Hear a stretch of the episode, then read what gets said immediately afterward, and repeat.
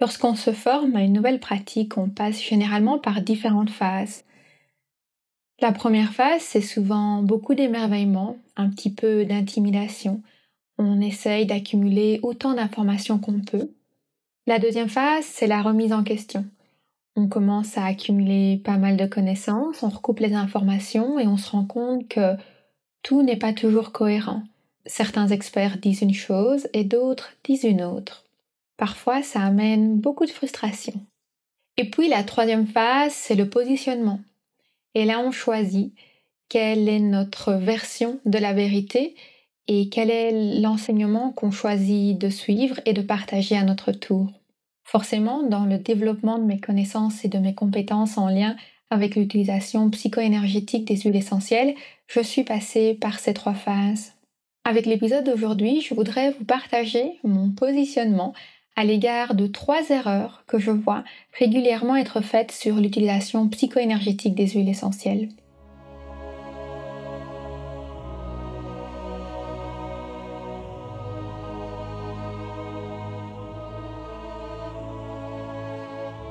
Bienvenue sur le podcast Métasensoriel, un espace qui allie science et spiritualité, conscience et subconscience visible et invisible, afin de vous emmener à la conquête d'une vie pleine de sens. Ensemble, nous explorons toutes les dualités de l'univers qui nous poussent vers une meilleure connaissance de nous-mêmes, des autres et de notre environnement. Je m'appelle Aurélie, je suis bio-ingénieure de formation et fondatrice de l'aromacantisme. Scientifique de l'esprit et spirituelle de cœur, j'entremêle savoirs ancestraux et pratiques modernes pour vous reconnecter à l'univers de tous les possibles. Chaque semaine, je vous mets au défi d'affiner votre intuition pour mieux écouter, comprendre et ressentir les énergies de la nature. Installez-vous confortablement et profitons ensemble de ce nouvel épisode. Bienvenue dans cet onzième épisode du podcast Métasensoriel. Waouh, quel chemin nous avons parcouru sur cette thématique de la reconnaissance de soi. Et lorsqu'on apprend à se reconnaître, on apprend aussi à se positionner. Il y a tellement de manières d'utiliser les huiles essentielles. Elles nous offrent un tel panel d'opportunités thérapeutiques que forcément il y en a pour tous les goûts et aussi pour tous les usages.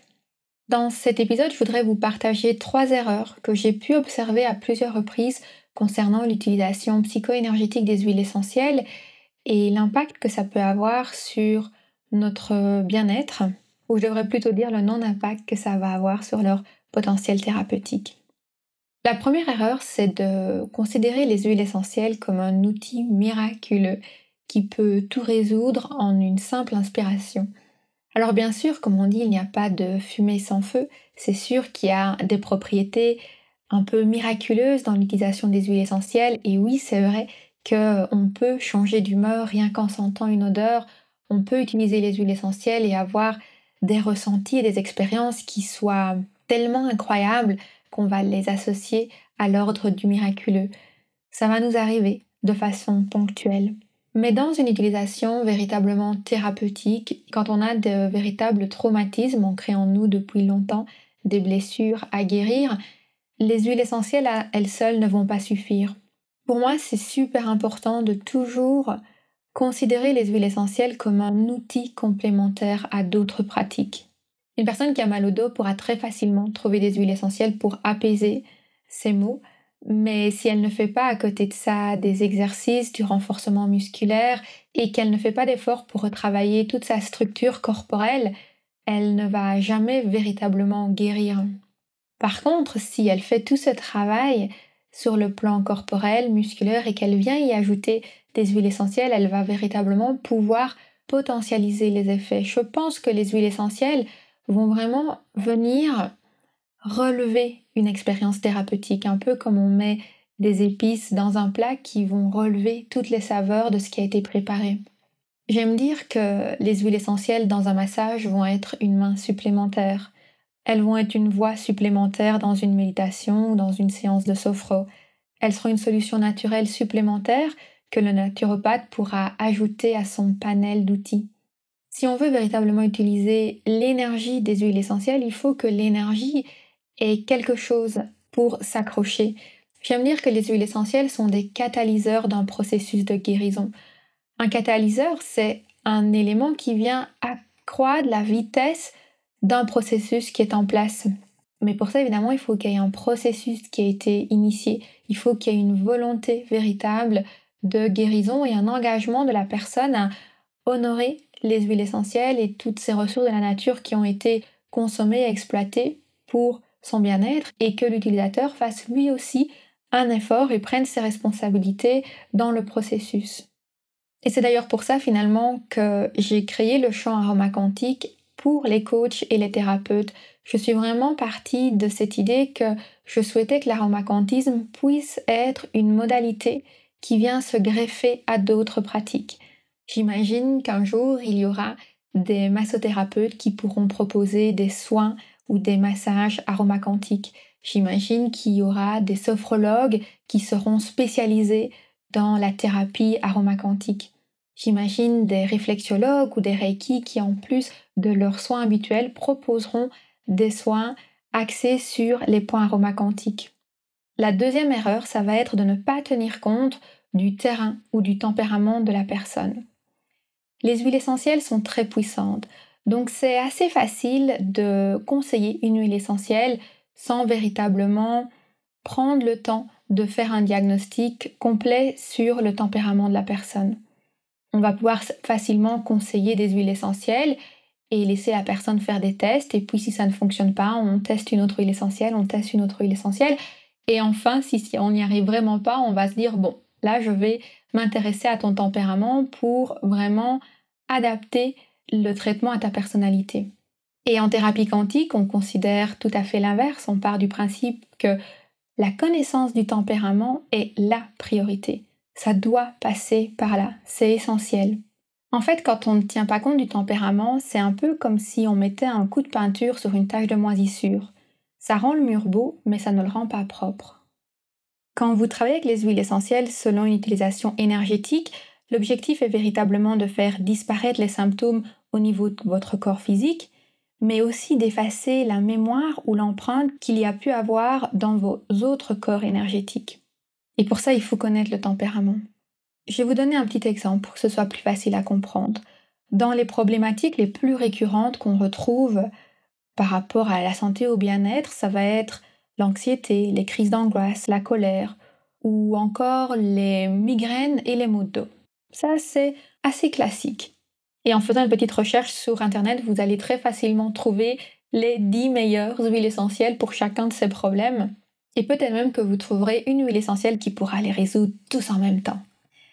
Mais ce qui se passe quand on utilise les huiles essentielles dans un contexte déconnecté du tempérament, c'est qu'on va apaiser le problème, on va le soigner de façon superficielle. Ça veut dire que la personne, quand elle va utiliser les huiles essentielles, elle va effectivement se sentir mieux, elle va se sentir apaisée, elle aura peut-être une migraine un peu moins forte, elle aura un peu moins mal au dos, elle se sentira moins angoissée ou moins anxieuse. Mais le problème, c'est que quelques jours plus tard, les mots vont revenir. Ils vont refaire surface. Et il faudra en permanence se retourner vers les huiles essentielles pour s'apaiser. Et là, ça veut dire qu'en fait, il n'y a pas de véritable traitement et de guérison qui est mis en place, il y a plutôt une dépendance qui va s'installer progressivement. A l'inverse, lorsqu'on travaille avec les huiles essentielles sur le plan énergétique, on va vraiment vouloir faire un travail en profondeur. On va regarder le symptôme, sa cause, l'origine de sa cause, les éléments déclencheurs, tous les schémas qui peuvent y être associés. Et on va aller même plus loin que ça. On ne va pas simplement se contenter de chercher à effacer la problématique des champs énergétiques, on va aussi veiller à remplacer le vide énergétique qui a été créé par une énergie positive. Un vide énergétique, c'est un peu comme un vide écologique. Si vous nettoyez votre jardin, que vous mettez le sol à nu et que vous ne plantez pas une plante de couverture, vous allez avoir plein de mauvaises herbes qui vont pousser et quelques semaines après, vous pourrez tout recommencer. C'est un peu pareil sur le plan énergétique. Quand on soigne un problème et qu'on enlève une mémoire ou une blessure énergétique, il y a un vide qui se crée parce que ce problème, il créait de la place, il occupait l'esprit de la personne, il lui donnait un peu un sens ou un objectif, on va dire. Et une fois que le problème est soigné, l'esprit, d'une certaine façon, va continuer à chercher un problème à soigner parce qu'il était enclencher dans cette dynamique de guérison. Et vous l'avez peut-être déjà expérimenté par vous-même. Quand vous rentrez dans un schéma de guérison, il y a plein d'autres choses qui ressortent. Et c'est comme si à chaque fois qu'on enlevait une couche, on tombait sur une autre et qu'il y avait encore un autre problème qui venait apparaître encore et toujours. Et ça peut paraître interminable. Il y a un aspect de ça évidemment qui est normal parce que on va pouvoir en fait en enlevant certaines choses, on va pouvoir mettre en lumière d'autres problèmes et il faut évidemment faire un travail à tous les niveaux.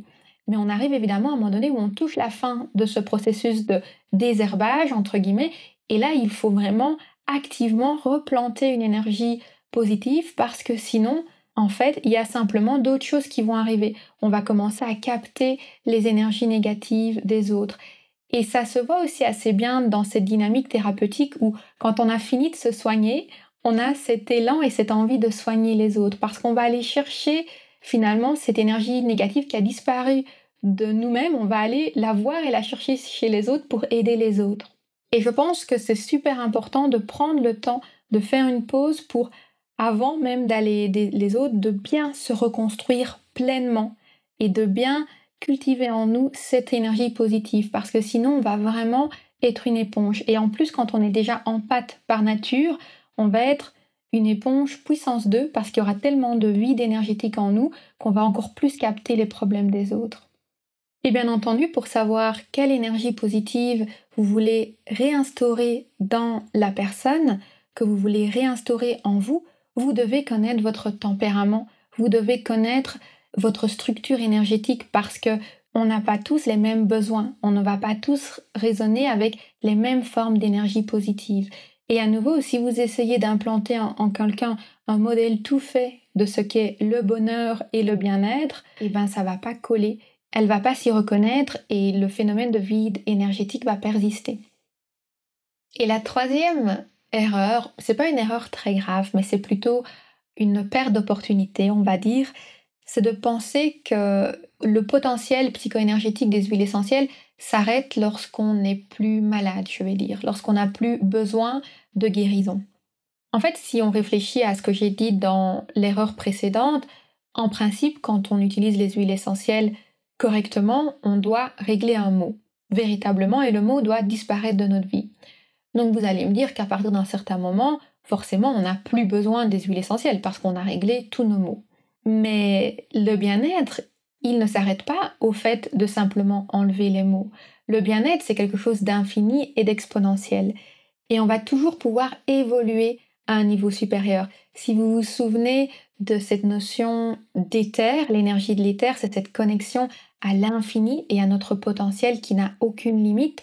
Les huiles essentielles vont vraiment pouvoir nous permettre de cheminer vers cette quête de bonheur et de bien-être infini.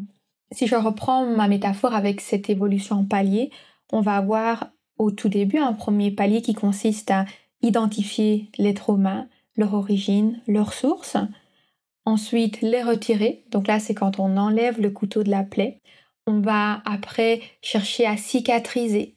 On va prendre le temps de contempler notre cicatrice et d'admirer sa beauté, tous les messages qu'elle nous enseigne. Et ensuite, on va se reconstruire et là, on rentre dans cette fameuse évolution exponentielle qui va nous permettre à chaque fois de découvrir de nouveaux potentiels en nous. On va se rendre compte qu'en fait, on a la capacité de développer certaines compétences qu'on ne pensait pas avoir. On va découvrir de nouveaux hobbies, on va rencontrer de nouvelles personnes qui vont nous ouvrir un nouveau champ des possibles. Et c'est ça qui est merveilleux avec les huiles essentielles, c'est qu'on peut commencer à les utiliser à n'importe lequel de ces paliers.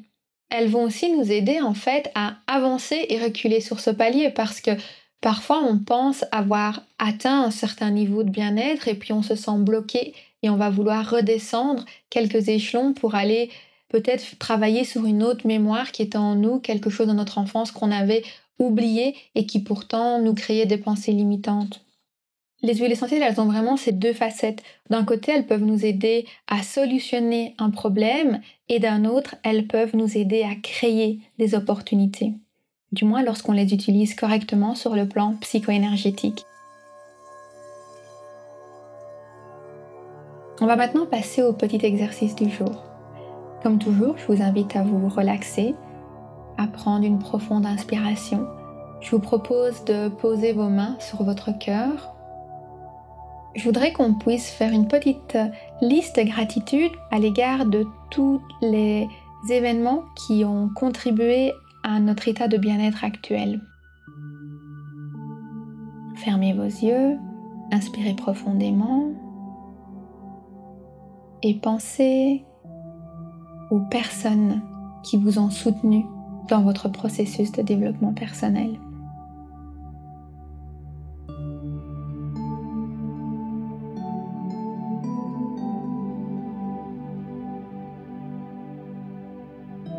Maintenant, je vous invite à penser aux plantes ou aux huiles essentielles qui vous ont particulièrement aidé dans ce cheminement.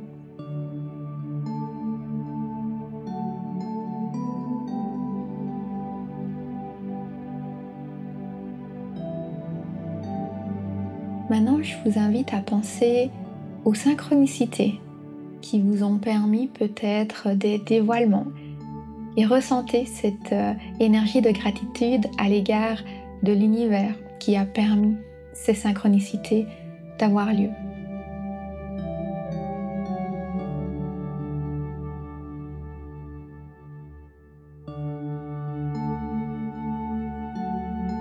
Et enfin, je vous invite à penser à vous-même et à toutes ces décisions que vous avez prises, ces actions que vous avez posées et pour lesquelles vous pouvez avoir de la gratitude.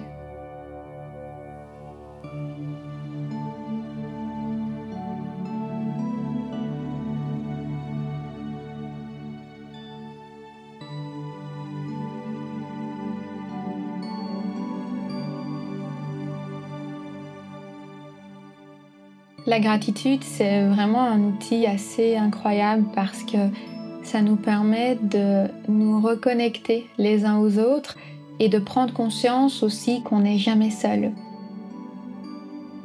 Quand vous avez des moments de solitude et que vous ne savez plus quelle direction prendre dans votre cheminement, je vous invite à tout simplement vous connecter à cette énergie de gratitude parce que elle vous permettra de ressentir un peu cette conscience universelle à laquelle on appartient tous. Alors je clôture tout simplement cet épisode en vous résumant et rappelant les trois erreurs qu'il ne faut pas commettre quand on utilise les huiles essentielles pour leurs propriétés psycho-énergétiques. La première erreur à ne pas faire, c'est de penser que les huiles essentielles sont un outil miracle. Même si parfois elles peuvent l'être, de manière générale, c'est toujours mieux de les utiliser comme un outil complémentaire à d'autres pratiques de manière à ce que leur énergie puisse catalyser et dynamiser un processus de guérison qui est en place. La deuxième erreur, ça va être de ne pas considérer le terrain ou le tempérament de la personne. C'est super important de tenir compte de la personnalité de l'individu, d'une part pour travailler la problématique en profondeur, mais aussi pour pouvoir éviter la problématique du vide énergétique et veiller à réinstaurer une énergie positive qui soit en alignement avec l'individu. Et la troisième erreur, c'est de penser que l'utilisation psychoénergétique des huiles essentielles se limite au fait de résoudre des problèmes. Leur potentiel est bien plus grand.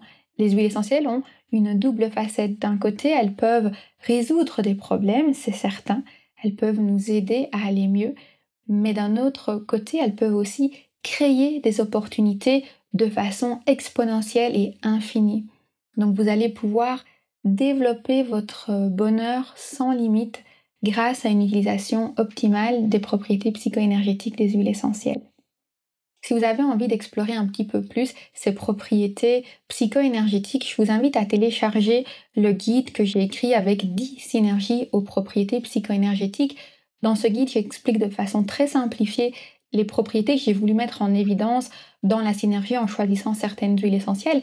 Et l'idée est que vous puissiez tester ces synergies pour vous et puis que vous puissiez les adapter en vous inspirant des informations qui sont dans le guide pour créer vos propres synergies psycho-énergétiques véritablement adaptées à votre tempérament.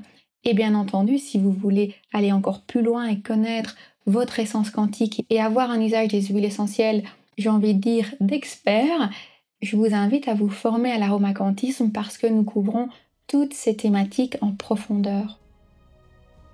Comme toujours, n'hésitez pas à me laisser un petit commentaire en m'indiquant les informations qui vous ont interpellé, ce qui vous a plu et aussi à partager cet épisode avec d'autres personnes qui pourraient en bénéficier. Je vous dis à mercredi prochain pour un autre épisode du podcast Métasensoriel.